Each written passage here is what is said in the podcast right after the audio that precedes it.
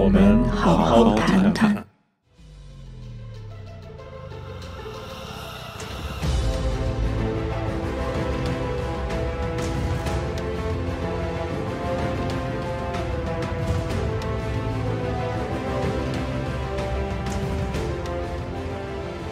我们好好谈谈。二零二一年十二月十七日啊，芊芊你好，威廉好，大家好。哎，大家好啊！然后马上就要圣诞节这个假期啊，有有些人已经在放假了，比如我啊。然后今天还要坚持到下个礼拜。然后这个大家有没有感到这个病毒的这个这个呃呃压力又来了啊？这个 Omicron 这个变种的这个压力啊，是吧？对，其实我倒没有怎么样哎，嗯、我倒没有觉得这个 Omicron 有多么的呃厉害，有可能是因为之前的报道说它这个好像引起重症的那个几率不高，嗯，然后是从那个南非这样子的数据，嗯，然后而且现在好像德国最近就是感染率有下降，嗯、曾经上升到四百，就是好像五百什么之类的，然后现在已经降掉了三百五十五，嗯，然后现在又上来了一个新的卫生部长。然后他好像就是比较有有点像 Fauci 那样有一定的专业背景，所以跟大家的交流也挺畅通的。然后德国好像现在目前的最大的困境还是疫苗的问题，嗯、就我也不知道德国好像也没怎么样长进，就是每次都是虽然很多的疫苗是在德国生产，嗯、但是德国人永远获得不到第一手的疫苗。是，这是怎么回事呢啊？然后应该 Olaf 上来先解决一下这个问题啊。OK，Olaf 也没办法解决，这还是你定的问题。对，这个不是不是好像你有总理就能解决一些问题，没有习近平那么厉害。哦 ，OK， 不能一刀切啊，不能说咱把非洲的先摒弃啊，然后先顾咱们国家不行。按照订单来。是的啊，然后这个看看，因为欧洲那边呢，现在有一个国家叫丹麦啊，然后已经感受到 Omicron 的压力，各个国家都在关注丹麦的情况，一会儿咱们细看看啊。在此说这个 Omicron 话题啊，这个话题之前呢，我们先说一点比较好玩的一个新闻。中国政府啊，终于干了一件好事，是吧，芊芊啊？你觉得是好事吗？我觉得那个大姨们、大妈们不可能是觉得这是好事，对他们来说好像就是是个大问题。是，但是问题是，还是尽管我拍手叫好，但还是这个一刀切的政策我并不支持啊！你禁止一样东西，嗯、你得告诉人家上哪儿去。咱们大禹治水就知道，是吧？啊，这个治水呢，你堵你你疏导总比堵有效啊！中国政府干了一件什么好事呢？把这广场舞啊给禁止了，谢谢。OK。对，好像就是觉得这个太吵了，关键是、嗯、是因为要降低城市噪音啊什么之类的噪音污染，哎、所以就说好像你还要开很大声的话，你要跳舞影响别人的话会进行罚款，这个罚款的数额还挺大的。是啊，咱们先看一段这个大姨跳的这个 locking 啊，然后还挺现代的啊，大家看看 OK。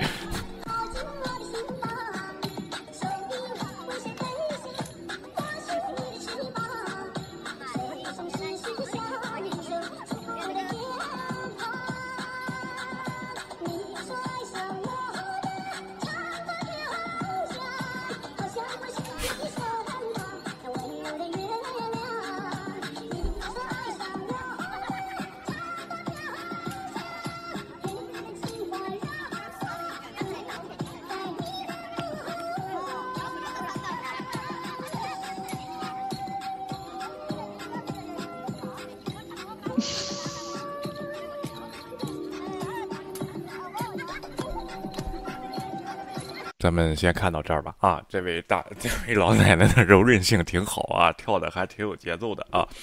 这个我不知道你有没有亲身经历过广场舞啊，芊芊啊？对，我记得我就是我上海家对面有一块场地，嗯，我想就是还有人在那边跳过，但是我每次经过的时候，就是他们已经跳完的时候，嗯、所以就没有享受到那样子的噪音。对 ，OK 啊，说一下。这个我小时候啊，这个经历过广场舞大姨们的霸凌啊。我们这个经常打篮球嘛，啊，那时候也经常去跟就是在哪儿比赛比赛，还找了一些裁判什么的，都是公共的场地嘛，就那也没有什么预约系统啊，也没有啊。那时候就是谁站了算谁的啊，篮球场什么的这些东西啊，就是还照站好的有那个塑胶地的那些东西，当时觉得很高级啊。然后这些东西就经常打比赛，准备好了。这帮大姨来了啊，然后说要是国庆多少多少周年要开始排练秧歌啊，就开始摆上音响放，就是很正义的就要把我们赶走啊！当时就给他们讲理啊，根本就讲不通啊！一讲理就是国家民族兴旺这些事情啊，这国国庆重要还是你们对还是你们篮篮球赛重要？就给他讲不清楚这个理，说我们先来的啊，然后这个你们先来的，你们明天打不行吗？我们这排练你去这么多人容易？那我我们去这么多人也不容易，哎，这就要霸凌我们啊！一帮大爷爷跟着在后面。怎么霸凌你们？你们说一下，就是硬要赶走嘛，要不行就叫管理人员来啊！管理人员就是都向着他们那边，我们小孩嘛啊，然后这这个东西就挺霸凌的，对对对对对。但是呢，这篇报道叫呢，中国根据新的噪音污染法，中国这个 Dancing Grannies 啊，这是华尔街邮报对他们的华盛顿邮报对他们的这个这个名字啊 ，Dancing Grannies 准备好了，现在也有高科技了，蓝牙耳机什么的都上了啊，然后还是要跳啊。但是呢，如果你在弄这些噪音，大功率蓝牙音箱啊，什么东西，罚款到三十美元到这个一百五十美元，这是对个人啊。然后团体罚款，如果是这样，在在国庆县里练啊，然后三千美元，三千美元啊，然后这个东西啊，实际上华华盛顿呃，这个华盛顿邮报还分析了这个原因，就是为什么广场舞在中国比较流行，是吧？芊芊啊，他是怎么说的？嗯。他主要是说好像这一代人大姨大妈呢就是经历了文化大革命这一套东西、嗯哎、然后文化大革命养成了这样子跳这种群体舞团体舞的这种习惯，嗯，是的啊，就是集体活动啊，然后跳这些东西，弄这些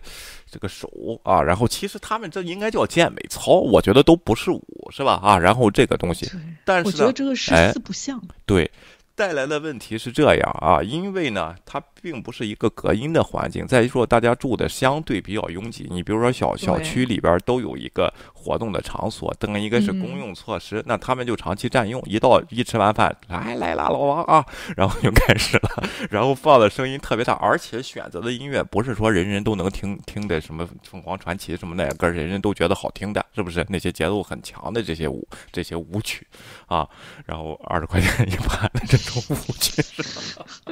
对， okay, 关键、嗯、关键就是大姨们，就是不管他们的穿着，嗯、然后他们品味，包括他们跳的动作，嗯，就其实就让人觉得挺丢脸的，哦、就没有美感，哎、有很多就是群魔乱舞那种感觉，就是你连驻驻足想要看一下就没这种心情，就觉得实在是太丑了。对，我记得在上海，好像我很小的时候之前也有在广场跳舞的，但是人家跳的是交谊舞，嗯，那还有一点美感。但是这种广场舞，就刚才那个大姨跳的什么 locking 什么之类的，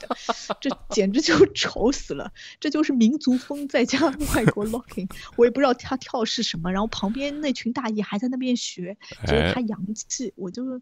有点受不了。对，现在 YouTube 也是也是这种情况啊。然后是越是浓啊，越是这种人家叫接地气的频道越是受欢迎，咱们被定位成不接地气的频道啊？为什么呢？因为太高端是吗？不是，因为咱老用外国的报道，人家得用不用，人家得按中国人的智慧思考，那个才能流行啊！人这是人家的思路啊。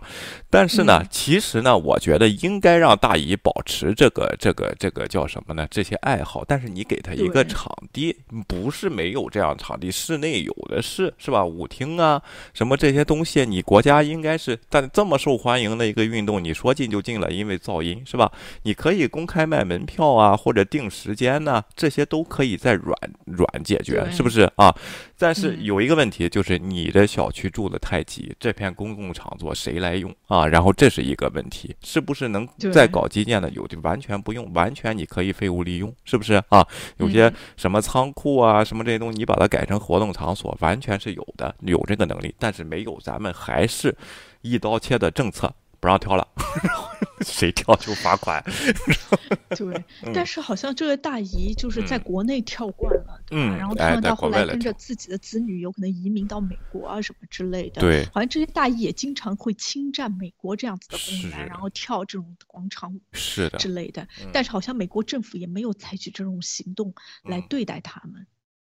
他们好像就是这边好像还比较他不敢，就是说怎么着呢？人家有抱怨噪音。再一个呢，在公园这个公共场所都离着住宅区非常非常的远，嗯、你知道吗？啊，是不是？然后人口密度，哎，人口密度不一样，可是在中国就不一样了啊！当然，人家、嗯、美国人有时候觉得你疯狂传奇还挺好听的那种 D J 舞曲，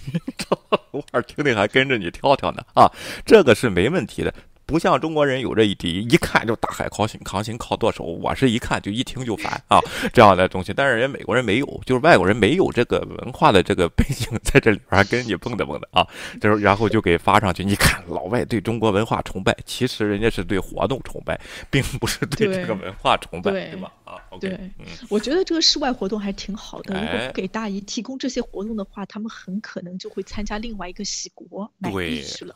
造成的危害其实更大。对，其实在外面这种噪音这个事情，你只要给他们拨一块地或者一个怎么样的，就限制一下呢，他们其实还是挺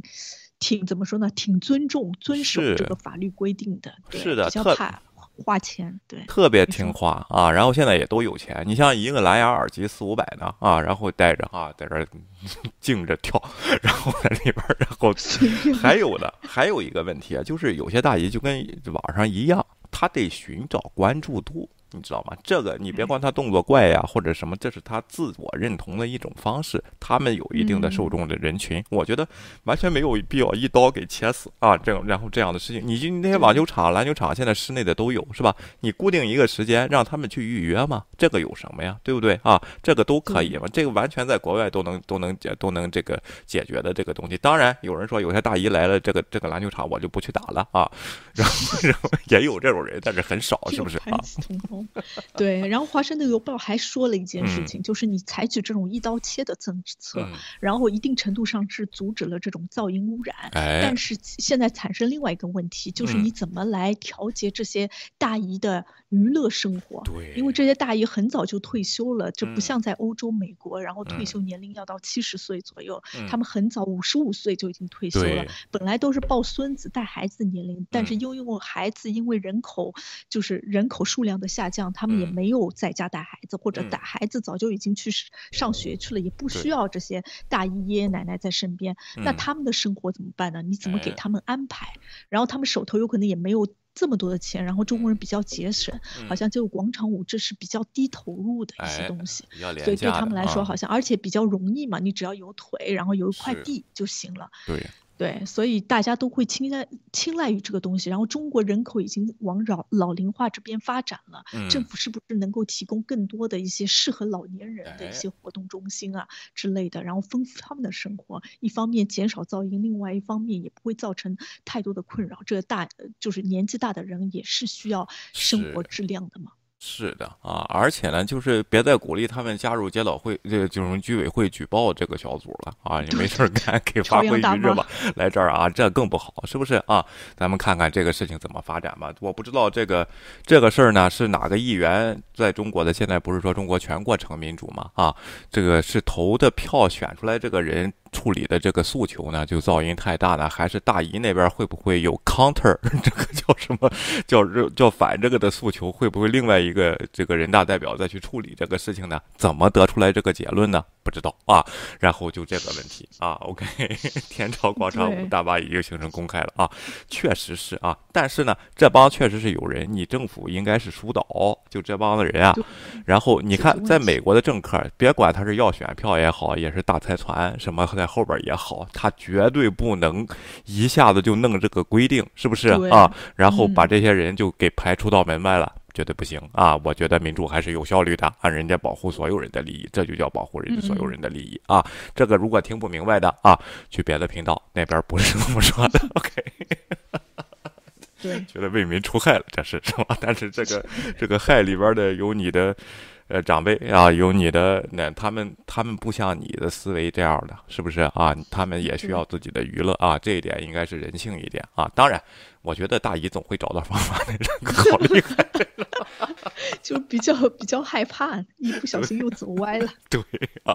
好的啊，这是关于这个广场舞的东西。当然，现在疫情期间有多少人能公开的跳这个广场舞呢？我也不知道啊，是不是借这个时机正好反反就是反弹率比较低的时候把这个东西给弄上去呢？咱们这个政府经常弄这样的东西啊，干什么呢？就是哎强拆的时候呢，然后先告诉你这这块工厂开大会，开大会的时候人人都不在家，他们去强拆，回来发现晚了，说反正都要拆，我们已经拆了，但是这帮子人他住哪儿呢？他就不管了，就是这么个问题。这就是全过程民主，有效率，就是得玩这些招啊。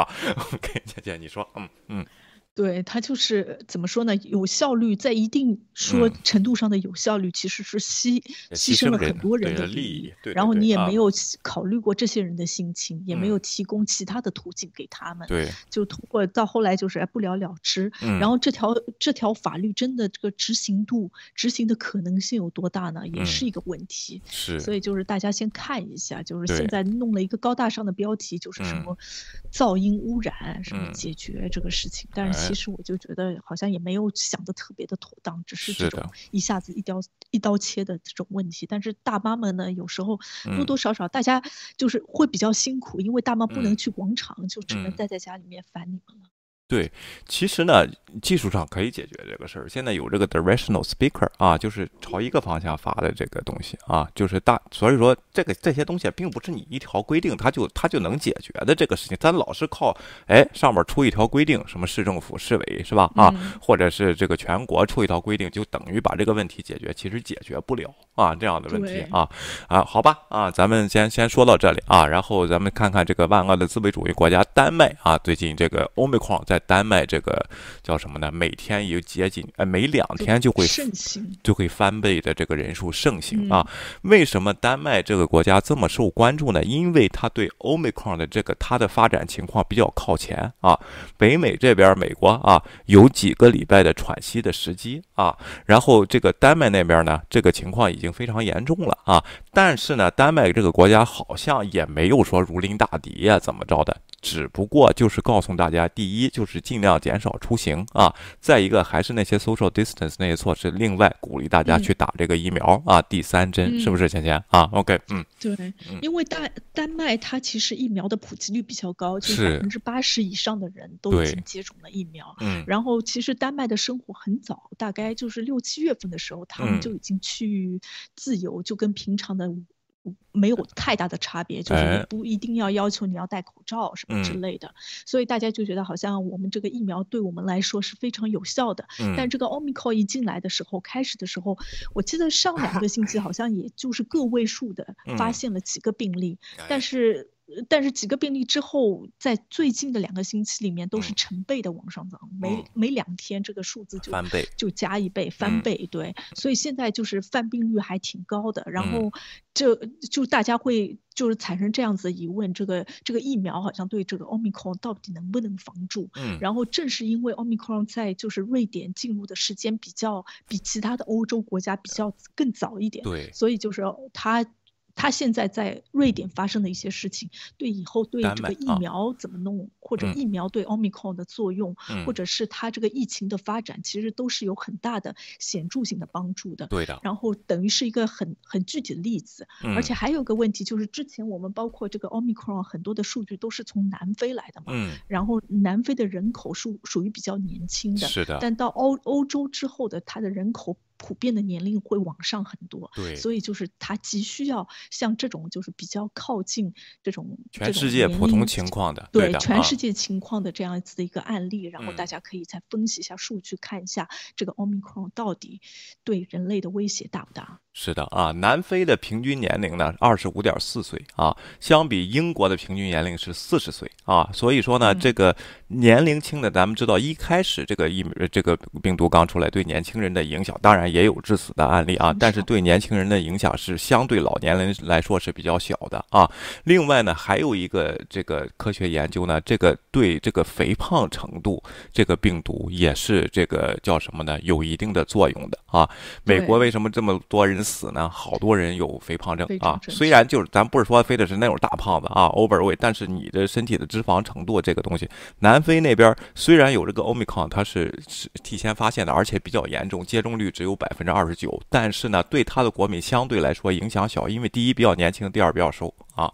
对，就是这个，而且富贵病得富贵病的人比较少。哎，你说什么糖尿病啊、心血管疾病、嗯、高血压呀，这个病主要是侵占的这个。为什么呢？你你把你的肺部这个工作能力它要加强嘛，你你它要阻你的肺部，这个供血就要提供，你你的血管已经是都堵了什么，这哎引发别的疾病，然后这个别的症状啊，这个事情啊，所以说科学的看这个事情，咱别阴谋论。有人就开始了，既然打两针疫苗没用，那我们就对了，我们当时就没打啊。现在你看了吗？你们这帮打疫苗的又不行了啊，然后这个又得打第三针，说不定后边打第四针、第五针啊。大家记住啊，前两针对 Omicron 的效果不是很大，但是对 Delta。跟前面那些变种可都是一样的，那前面那些变种可是都在的啊，并没有消除，是不是啊？只不过丹麦这个国家再过一周，按照现在的发展比率的话，欧美矿就会它为成为它的主流流行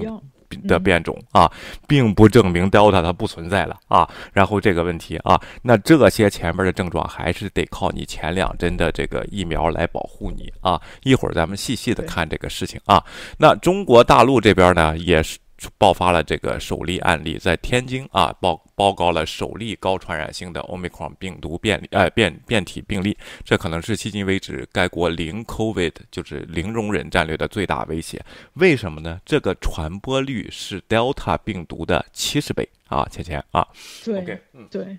但是呢，我知道它影响非常大，哎、你说、嗯，但是它的这个。致病情况呢，只有 Delta 的 百分之三十， 也就是说更容易传播，但是不容易致病啊。但是它这个传播率是七十倍的话，如果在一个大规模的人口里传播的话啊，你减少了这 百分之三十 的这个率，一乘以这七十成了二百一了，对不对？ 百分之二百一 了，等于不算，对。对的啊，而且呢，这还是这二百一的人感染了以后呢啊，然后致病率的以后然后对这个国家的医疗资源又成了一个负担。那丹麦就是在解决这个问题，那国家都看着，然后其他国家就根据丹麦的这些数字和情况制定自己的防疫政策，还是尽量不影响经济的情况下，鼓励大家打疫苗和保持当时的防疫措施，戴口罩和 social distance 啊，是吧？今天，嗯。Okay, 对、嗯，反正戴口罩一直是有用的，不管对什么样子的这种传染性疾病都是有帮助的，嗯、所以就是大家一定要记住，就是口罩不要忘了。然后关键就是，的确是像刚才威廉说的，就是丹麦有可能他那边产生的那些数据，对欧洲或者对全世界怎么来防治这个病毒、嗯、防治这个 Omicron 最、嗯、最有那种就是参考价值，哎、所以就是。而且我们也说了，就是其实这前面两针还是有效率的，包括这个 Omicron，、哎、你因为你打了针，所以就是重症的人会比较少。嗯、是的，但是它没有，它没有像防 Delta 什么防其他之类之前防止你感染那么对对、嗯嗯、这种感染率就是有显著的下降，它没有是这个两针之后，但是你的重症的概率还是有显著的下降。嗯、但是这个现在 Omicron 因为也是刚刚出现嘛，嗯、然后通过就是。是非洲的那些数据，还对现在这个整个 Omicron 的这个整个形态的发展和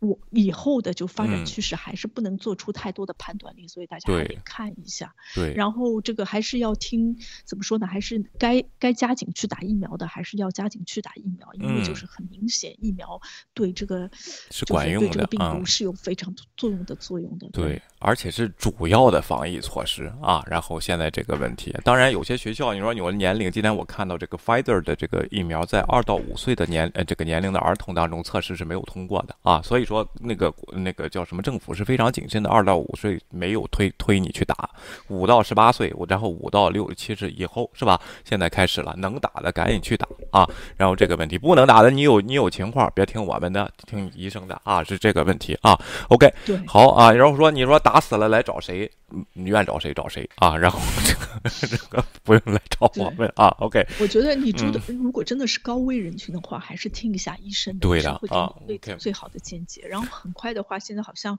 Pfizer 还是什么、嗯，我记得好像应该出药片了。哎是，然后很快就有更多的其他的方式，嗯、而且药片可以控制 Omicron。哎 ，OK， 就是它是那个那个。不是控制，是症状啊，还是就是就是治病的，嗯、就是药是对药是解决你的症状的啊，并不会杀死疫苗，只是防疫啊。OK， 然后下面呢，香港大学研究呢，这个科兴的啊，然后对 Omicron 前，如果你打了两针科兴的疫苗啊，是无法抵御 Omicron 的这个变种的。中大陆也是这么说的，但是他没有说无法抵御，他说大家赶紧去打第三针，第三针对这个有效啊。然后实际上 Pfizer 跟 Moderna 呢，对这个 Omicron 的防御程度也是非常低，只有 百分之二十 啊。这个东西是感染，你就就是这个东西。你如果比如说你打了两针的啊 Moderna 啊，然后这样的东西，你有 百分之二十 的机会仍旧感染啊这个 Omicron。但是呢，它的这个呃对你的身体的影响，就是你的症状情况可能是轻症，或者你自己都感觉不到啊，然后这样的问题啊，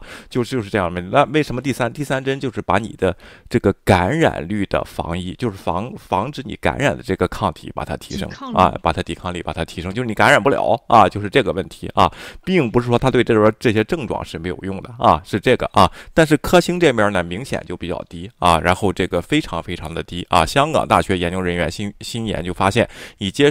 种两剂科兴新冠疫苗的人无法抵御具有高度传染性的新变异株这个 Omicron 啊。那大陆呢，是不是知道这个信息，不得不进行这个 zero 呃零零容忍的这个措施呢？可能也有一定的原因，是不是？现在啊 ，OK， 嗯，对。但是有很多人说，就是其实，在欧洲，就是大家要推、嗯、推呃推荐大家打疫苗，其实关键的原因就是希望大家就是避免这样子的 lockdown，、嗯、然后希望大家都恢复正常的生活，更自由一些。对，但是呢，中国就算就是大大力的推行疫苗，大多数人都已经接种了，哎、但是他其实采取的行动还是这种合理的措施。对的、啊，所以就是从一定程度上，政府对这个疫苗的有没有作用性，他自己心里也存疑。嗯、然后 W H O 自己已经通过了，就是好像那个科兴啊什么的疫苗，好像它的就是防疫的有效率是百分之七十左右。嗯，但像 Pfizer 还有呃 Moderna 好像之类的，它、嗯、都已经达到百分之八十或者九十以上，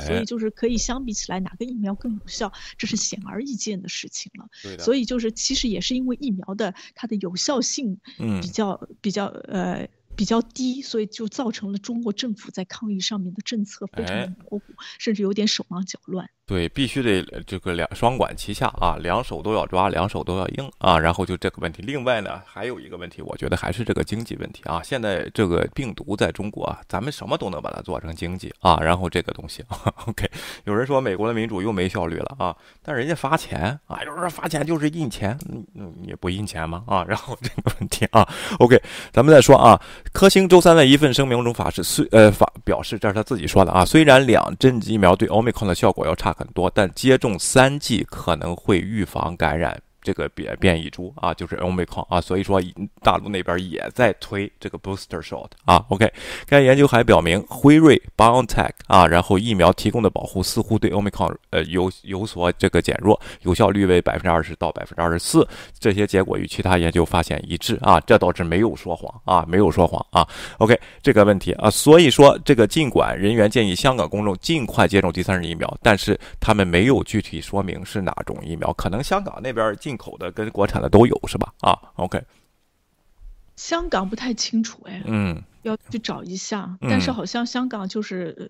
中国当时的时候疫苗不是短缺嘛，因为全世界都缺疫苗的时候，嗯、中国的那个疫苗的确就是帮到了一些第三世界的国家。哎，然后因为中国疫苗也不像像 Pfizer 要通过零下十八度这样子的方式储藏，所以运输起来更方便、更容易一点，而且价格比较的低廉。对的，所以怎么说呢？我不太清楚香港现在是怎么样一个情况，但是我觉得，如果是中国的话，那大家如果有科兴的话，我觉得中国政府应该还是大力的推推举那个科兴。啊，对，就是因为没有别的嘛，这个总总比不打强啊。然后这个问题，中国普遍使用科兴疫苗，如果研究结果正确，可能尤其会对中国带来麻烦。就是这前两针对欧美矿一点用都没有啊。然后是这个问题，中国已经超过了十亿公民接种疫苗，其中大部分是国产疫苗，但遏制病毒的传播主要还是依靠严呃严格的封锁和隔离啊这样的问题啊。所以说第三针。它的接种率只有 一点七亿人啊，咱们有十三亿、十四亿的人口，只有 百分之十 啊，所以说下一步又是大规模的推啊，这个第三第三个疫苗，但是前两针管不管用，对这个欧美狂推的过程中会不会造造成大大规模的一个传播或者这个东西呢？这我希望没有啊，但是咱们还得继续看啊，然后这个东西，所以说呢，应该是。让疫苗多样性一点，是不是？但是是是国外制裁它不要吗？还是怎么着啊？这情况 ，OK。对，好像就是中国开始的时候有一批就是辉瑞的疫苗进来，但 是, 但是好像没有怎么样用。当时的时候好像、哎、具体那个情况我也不太清楚，好像应该不是啊。大力发展自己的疫苗、啊，对，辉瑞它是主动放弃的。辉瑞的这个你这个叫什么销售中心在北在上海还是在哪儿？上海对吧？对啊，然后而且注册这个代理都是他，还给台湾的时候施压、嗯、啊，然后就我不卖给你啊，什么这这些东西完全可以进口去购买的啊，这个东西我不知道这个。确实是可能想发发，就是真的是发展国产疫苗了。现在有这个问题，那你怎么选择啊？咱们看看政府了啊。好啊，下边这个科学家呢，这个这个竞相评估啊 ，Omicron 的威胁啊，现在基本上得到共识，就是它的传染率特别特别的强啊。然后为什么传染率强呢？因为这个是空气传播，它在空气中可以繁殖啊。然后这个东西一会儿咱们看加拿大的。报道啊 ，OK， 在时空接触者，时空接时空接触者啊 ，OK， 在南非 ，Omicron 的传播程度、传染性很强 ，Delta 变种的四倍。在英国，官方估计每天有二十万人感染 Omicron。在丹麦 ，Omicron 的病例大约每两天翻一番，每两天翻一番，这个事儿是非常恐怖的啊！从一个人翻到。十一亿人，也就估计是两个月，你知道吗？对，其实挺恐怖的，对的，真的是非常恐怖的一个数字，就好像就控制不了了。嗯。然后今天德国的新闻也在说，就是第五第五次就是疫情，呃，会会比较难避免，肯定会出现。然后德国现在又有疫苗荒，所以就是大家都挺紧张这个事情的。对，在美国这边呢，这个高峰还没有来啊，然后这个问题，但是哎，不能掉以轻心啊，不能掉以轻心，因为美国的情况跟丹麦只是一个大规模的丹麦啊，情况这个人口比例、防疫政策、疫苗的种类、接种程度基本上都差不多，丹麦还稍微高一点啊，而且肥胖率还比较高，哎，肥胖率比丹麦高啊，我不知道丹麦人那边这么冷，为什么不多吃点儿 ？OK OK。就是因为冷，所以就是消耗的能量比较大。哦，不是，我们冬天先补补，吃点羊肉什么的，上上膘啊。然后这个问题啊，科学家表示 ，Omicron 很快就会超超过 Delta。根据疾病控制和预防中心预测，在全国范围内由 Omicron 引发的病例比例在短短一周内从百分之零点四增加到二点九，这是已经增加了五倍了啊，非常非常的恐怖。而且在该国某些地区还要高很多。华盛顿大学一个研究人员报告说。似乎包含 Omicron 的突变异象的变动样本比例在几天几天内从 百分之三 跃升至 百分之二十 啊！这就回头看当时南非传过来，人家这个呼吁是对的，你封锁我的人这个没什么用，是不是啊？然后这个问题传过去了，对的啊！科学家们认为疫苗仍将提供针对最坏结果的保护，例如有早期证据表明有助于防止感染发展严重疾病的 T 细胞啊，咱们讲过 T 细胞是怎么回事了啊？这个大家可以回听，仍应识别该变异，就是它是 T 细胞是。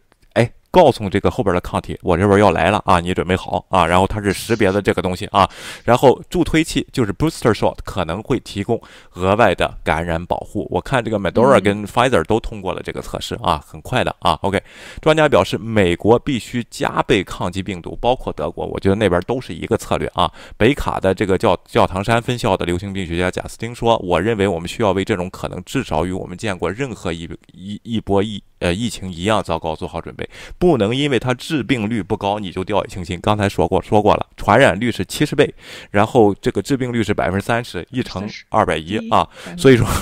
对 百分之二百一十 比原来还高呢，所以这个会造成医疗资源的一个、嗯、呃就是哦呃呃 exact 就是说溢出，还是跟当时病毒一开始来的是情况，实际上并不怕，这些症状都能治，上呼吸机也能治，当然有些人是救不过来，但是问题是你得医院医疗资源够用，每个国家都是有限的，不能这样滥用，所以说要前期进行防治。丹麦是现在最好的例子啊，然后研究这个情况。呃，南非呢也也挺好，但是他好像这个人比较强壮，就是又瘦又年轻，他自己能扛过去这一阵儿啊。然后哎，他不做被防疫的具体手段啊，具体这个准则啊，然后这个东西反而是丹麦啊、英国，我看全世界大多数的国家都是往老年这方面发展，对的啊，就老年人口比例更大一点，对的、啊。然后像这种贵病啊，或者心血管、嗯、心心血管这样子疾病啊、嗯、之类的人比较多，但是南非就是一个特例，对啊，所以就是南非这个东西就对全世界这个疫情的发展没有特别大的参考、哎、参考价值，所以很多人，所以很多人都在一直在质问这个事情，很多专家都在说 Omicron 到底会不会大的影响、嗯、我们现在还不知道，因为我们现在掌握的那种病例、嗯、这个数据情况还不足、嗯、所以就看一下这个丹麦能不能平稳过渡、哎、是的啊，平稳过渡到社会主义啊 OK。 然后这个有人说，当时有人阴谋论就说印度你看人家也没怎么着啊，然后这个这个怎么同样也是有一个这个平均寿命的这个不是寿命啊，就平均年龄这个问题，印度是非常年轻的国家啊、嗯，而且呢，胖子啊，胖子也不少，我觉得是。然后这个这个咱不知道咱具体统计是什么回事，反正我那同事基本上都是胖子，跟他们的饮食有关，吃好多面啊，然后吃好多糖啊，这是南部的啊，北部的我不知道啊。OK， 好啊，这个突破性感染非常强健。本周丹麦报道称，其中四分之三的 Omicron 的病例发生在接种过两两剂疫苗的人群当中。什么意思呢？就是这两剂疫苗呢，你都打了，还是感染了 Omicron 啊？阴谋论又来了，这个地方你看。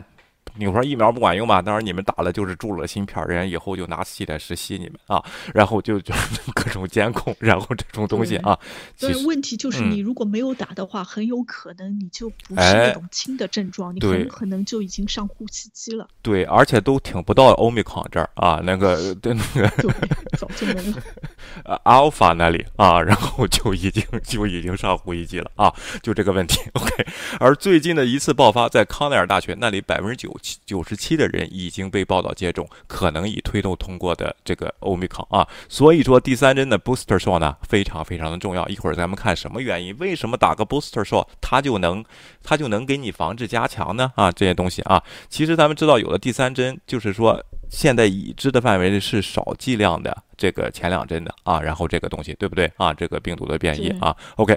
毫无疑问，我们看到某种程度的免免疫逃逸和再次感染。这位博士说，这意味着可以感染这种病毒的人数比以前更大了啊！以前 Delta 是两针以后，我基本上就不太担心，只有很少的逃逸率啊。现在问题就是说，这个 Omicron 对这个逃逸率，对这边打过疫苗两针，就这个这以前叫 fully vaccinated 这样的这样的人口也是一个威胁，它会感染，有感染就可以出症状啊，然后出症状就可能会治病啊，然后所以说这个问题啊 ，OK， 你说，嗯，而且如果是没有症状但是已经感染的。嗯嗯，那其实就是危险，更危险，然后它的传播性更大，对的，我自己都不觉得，哎，然后它又通过空气传播，对，所以就是更容易造造成这样很多人的感染，嗯。OK 啊，所以说这个是一个科学的共识了，赶紧第三针啊！问题是 Omicron 的传播率，呃，快速传播将在多大程度上导致住院和死亡，就是症症状情况啊。然后这是现在这个问题，这就说了后边南非是因为它年龄比较轻啊，然后美国美美国人口年龄更大，与南非相比，接种疫苗和先前感染的模式也不同，不具备参考，所以说丹麦这边是比较重要的啊。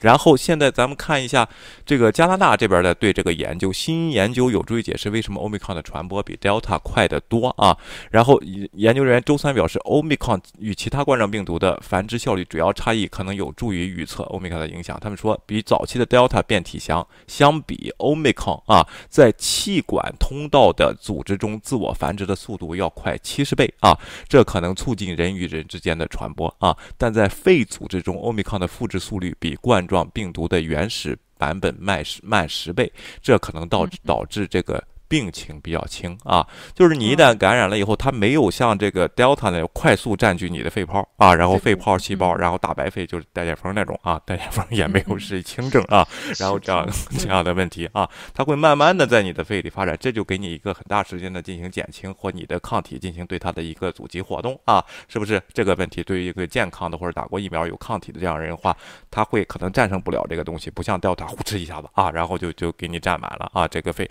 所以说。但是呢，它在你的气管中啊，就是在鼻孔啊、呼吸道。这个地方它的繁殖能力是七十倍，而且它在空气中自己就能繁殖啊。然后这个问题啊，研究结果的正式报告正在同行评文中发表啊，研究团队尚未发布。在香港大学发布的新闻稿中，研究负责人陈志伟博士说，重要的注意，人类的疾病严重程度不取决于病毒复制，还取决于每个人病毒的免疫反应感染，有时会演演变成这个危及生命的炎症。我们一直就在说这个东西，病毒不会杀死你，是它引起的症状会杀死你。这个症状可能是你自己的抗体系统 overreact 对这个东西，然后造成了一些炎症啊，导致你都不能呼吸。这个这个现在就是这个东西，但一定得相信科学啊，咱别讲那些怪力乱神这些东西啊，说我们这个什么是强大的，天天练气功什么的这些东西就行啊，不行，你越强大说不定最后把你自己都杀死啊，就是这个问题啊。所以呃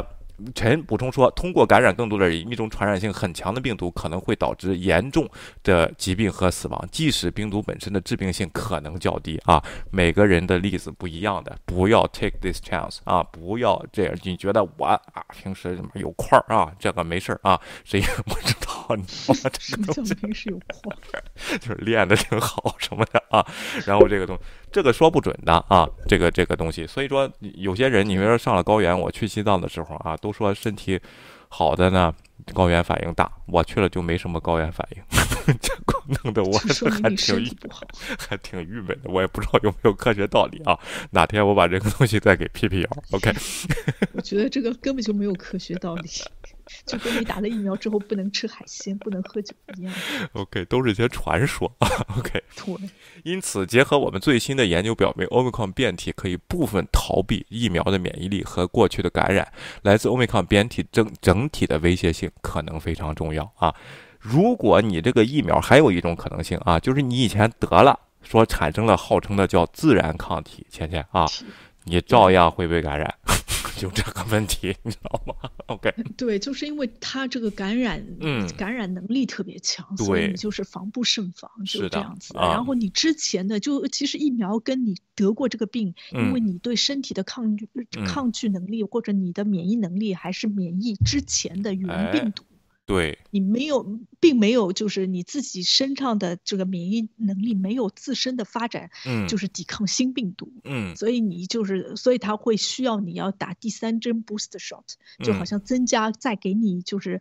再给你的自己的免疫力增呃加一次就是特训这样子的感觉，嗯、对、嗯，然后这样子就可以抵抗，有可能会抵抗新病毒的来对来袭。对，咱们再稍微说一点科学的事儿啊，就是说咱们不不细说了，就是 Omicron 它为什么可怕呢？它这个变异能力还是在它的 spike protein 跟 A C E 二 啊进行握手活动啊，它这次好像握得更紧，但是它握得更紧的时候就需要更多的时间去和你的细胞去结合啊，所以说它在你的肺部呢并没有这么快，像那个就一沾哐哧就进去，一沾哐哧进去，不是，它这个得握握把这个手握死了挂在那儿啊，慢慢慢慢往里走啊，然后就是就是往你的这个细胞里渗透，然后来复制它自己啊，所以说这个地方是它导致它这个叫什么呢？就是它在你肺部的繁殖能力是比较比比这个 Delta 要慢百分之十啊，然后慢慢十倍啊，然后这样的情况。但是它的它的东西就是一旦抓住你，它就不走，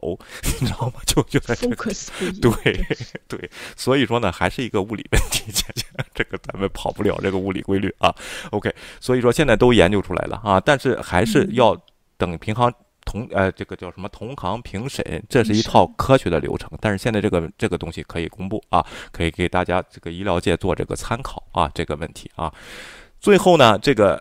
再说一下 Omicron 的这个为什么前两针会有无效啊，三剂会有效的原因啊。刚才咱们说了，是个 T 细胞啊，它是就好像有一个识别的东西啊，然后告诉你和跟伙伴吹哨啊。我认识这个病毒啊，咱们打这个疫苗的作用也是让你的 T 细胞和 B 细胞识别出这样的东西，从而产生抗体来应对这个病毒啊。前两针呢，哎，跟原来的这个 Delta 变种，因为这次变异的情况比较大，虽然也是在 A C E 二 跟这个 Spike 这个地方变，但是这个 T 细胞你得训练它，它能识别出来这种东西，这是一个原因啊。另外一个原因呢，就是说你可以加强你后边的抗体啊，这个产生的这个效率，你的你的抗体减弱了吗？是不是？为什么叫 booster？就是识别出来了啊，但是后边没来兵，他也干不了他啊，就这个问题怎么办？加强它的抗体的这个细胞啊。然后这个就是这两个两哎两个原因，因为疫苗是有有效性的，这个有效性是你这个抗体自身存活的能力在你身上，还有就是说对这个变种的识别啊，就是这两通过打这个 booster shot 呢，加强这两种，对第三个呢是有这个很好的这个防治作用的，跟现在的实验来说，嗯、对不对，倩倩啊 ？OK， 对，因为他们一直之前一直在说，就是一个打了一个针之后，好像有效期就是六个月，嗯、六个月之后，嗯、他这个呃免疫能力或者他的抵抗能力就在下降嘛。嗯嗯、但是现在又出来 Omicron 这种这种感染，就是特别容易感染的病毒，嗯、那他们有的人就会缩短这个时间，就觉得好像你到三个月或者四个月的时候，哎、就是你的免疫自身的免疫能力好像已经有所下降，嗯、那在这个时候你再打针一下的话，嗯、那你就是你再增加自己自身的提高自己自身的免疫力，这样子有可能就对 Omicron 这样子新病毒有一些抵抗能力更强一些。对的啊，这个帝帝国理工的这位科学家呢，就打了一个很好的比喻，你第一针啊，就好像这个病这个抗体啊，这个细胞跟 T 细胞在这个上小学啊，培训这些技能啊，第二针就好像上了完成了高中毕业啊，第三针的 booster shot 就是你上大学啊，随着你自己的这个抗体细胞的技技能通过这些培训啊，越来越强的话啊，它就会有效的抗制这个现在的这个 Omicron 这个变种啊，就是它打了一个比喻，为了让大家听听懂嘛，而且呢，同时你火眼金睛的能力，你的 B 细胞和 T 细胞啊，识别这种变种的能力和以后的一些一些变种、轻微的一些变种的这个东西相似的，它也会加强啊。这还是对你的这个抗体进行一个技术培训，通过这个打疫苗的方式啊，就是用了这么一个比喻来说的啊。倩倩，你说啊 ？OK， 我其实觉得他这个比喻并不。并不是特别好，我觉得就是像举重一样，开始的时候练五磅，后来再再增加十磅，然后到后来再给你增加到十五磅，你都能举起来。是，但是还有个问题就是，现在练你眼，你得认识杠铃，知道哪个是五磅，哪个是十磅的，哪个是十五磅，别上来举大了啊，然后那容易受伤，是不是？没关系，我觉得你轻而易举嘛。我觉得你反正我往十十五磅的练，然后如果举到了一个就是挑到了一个五磅的，那我也轻而易举啊。OK 啊，我小时候看过一个寓言故事啊，就是好像训练大力士怎么训练啊？然后以前在那个农场，先从这个牛小牛不是小小牛生下来就天天举是吧？啊，生下来每天都举它，每天都举它，到后来它长成成牛了啊，你也能把它举动。我怎么觉得这个有有点神话的一头牛和四五百斤哎，然后而且长得很快啊，现在三个月就能长成这个很大的一头牛啊，更别说什么 buffalo 这样的巨兽了啊。OK， 对，但是如果作为家长的话，你带小朋友你就知道，这小朋友慢慢长，开始的时候你抱一下就觉得还好，到后来小朋友长到八九岁啊什么之类，你抱一下就觉得怎么说呢？就是一直天天抱着你还行，但是突然如果你你不抱好几年，突然一个小朋友来个 baby， 然后你抱半、嗯、半小时就觉得特别的累，是一样的道理啊。对， 对，然后这个小孩他也不让你抱了，然后他就他就抱老婆，觉得好，来老婆体重也增长了啊，然后这个问题就跟好处没有问题。OK 啊，所以说这个 Omicron 呢，我看这个各个国家也有这边限制啊，开始有的进行出行，号召国民不让出国啊，然后这个减少旅行。另外对 Christmas 呢，不要举行大规模的 party， 公共场合呢也进了进行了一些限制，这都是有必要的防御措施啊。大家呢这个合理冷静的对待这个事儿啊，当然你又愿意去抗议，你就去抗议去，这个事儿没有问题啊。然后你比如说我不能去看蜘蛛侠了啊，因为你这个电影院排不上档啊，然后。然后这个问题啊，其实现在还能看。然后这个不能去看 Matrix 了，你有不满想抗议可以，但是注意防护自己啊。然后这个问题对不对啊？该表达不满表达不满，该表达不行就表达不行。你要有闲工夫的话啊。然后这个问题是吧，倩倩？你说，嗯嗯。对，我今天我今天还看到一篇报道在说，就是美国的红州和蓝州、嗯、这个疫苗的接种率和就是感染率，嗯、然后做了一个断。呃，做了一个比较，然后他画了一个图，五，嗯，然后这个红州大多数就是支持川普的，他们的疫疫苗的接种率就是非常的低，哎哎、然后相对来说就是那种兰州的，就是是像支持拜登这一批的，嗯，那他们的就是疫苗的接种率比较高，然后他们就是得病的比率也是比较下降的，嗯、然后他们当中还有一个基线，就是那种就是在呃摇摆州，嗯，就是他们大概互相得到的几率是百分之四十五的票的话，然后他们就在中间线，所以就是这个非常就很明确的已经显示出来了这个疫苗的感染的程度和就是呃就是不是是这个这个这个病毒的感染的程度和疫苗的接种率是成反比的，所以就是疫苗还是对这个病毒是有一些抵抗作用的，然后防御作用的，这个已经数据说明的很多的问题了，所以我就希望这些人就不管你是支持谁的，你只要想着其实这个疫苗到最后其实最终是为了你的生命的健康的延续，你不要再说哎我被什么疫苗针打死，但是人终有一死，然后你想你死，对，如果真的是这个目标，为了这个目标而抗争的话，我就觉得好像就是不太有说服力。是的啊，然后当对你死都不怕是吧？啊，你还怕打疫苗啊？然后你咱就又又对比对比一下，有人就说了，这就是美国两党政治的害处啊！你看造成了国民的分裂啊，然后这些东西啊。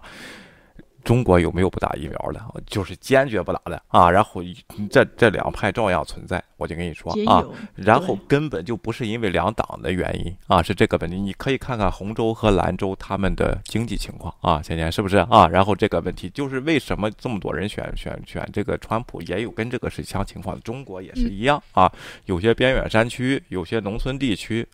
那都不就是不打，然后这个这个东西连抓不到我啊，然后这个然后这些东西一样的啊，然后这件事情并不是因为什么一个体制一个政治来造成了这个东西，这些问题反而民主政策更利于解决啊。中国那边你哐吃，然后关上门村上啊一个一个打，然后这个东西就会造成人死亡，为什么呢？有的人他就不适合打这个东西啊，你你你你你这样强打就会是牺又牺牲了人家的这个权利，就是这个问题，这个明白吗？姐姐怎么说的是这样。我浅显的理解啊，你说啊 ，OK？ 对，我觉得有一不管是怎么样，就是处理疫情这个事情，嗯、让我们明白一件事情，嗯、其实知知情权非常的重要。哎就是你，你了解，在这个疫情情况之下，你有每天都有数据告诉你这个事情发展到什么程度了，而且这些数据你可以相信，可以理解。嗯。然后政府的政策啊，包括他们的反应，都是根据这个数据来说的。然后每次都给你给你理由，为什么我现在要打针？是因为我们的医疗系统已经承受不住了，是因为这个病毒出现了，而且这个病毒的感染率非常的高。然后每次你都有这个知情权，又告诉你了。然后你。了解这样子的权利，你觉得中国好像很有效啊？你说我们不跟你废话了，我们现在疫苗推广率是百分之九十，但是问大家到底这个情况是怎么样，大家一无所知。对。然后所有的口径都是跟政府宣传的一模一样。然后下一回出现的时候，你也不知道你为什么打这个疫苗，你也不知道这个情况在里面，你就是一点知情权都没有，你只有参与这个抗疫的权利。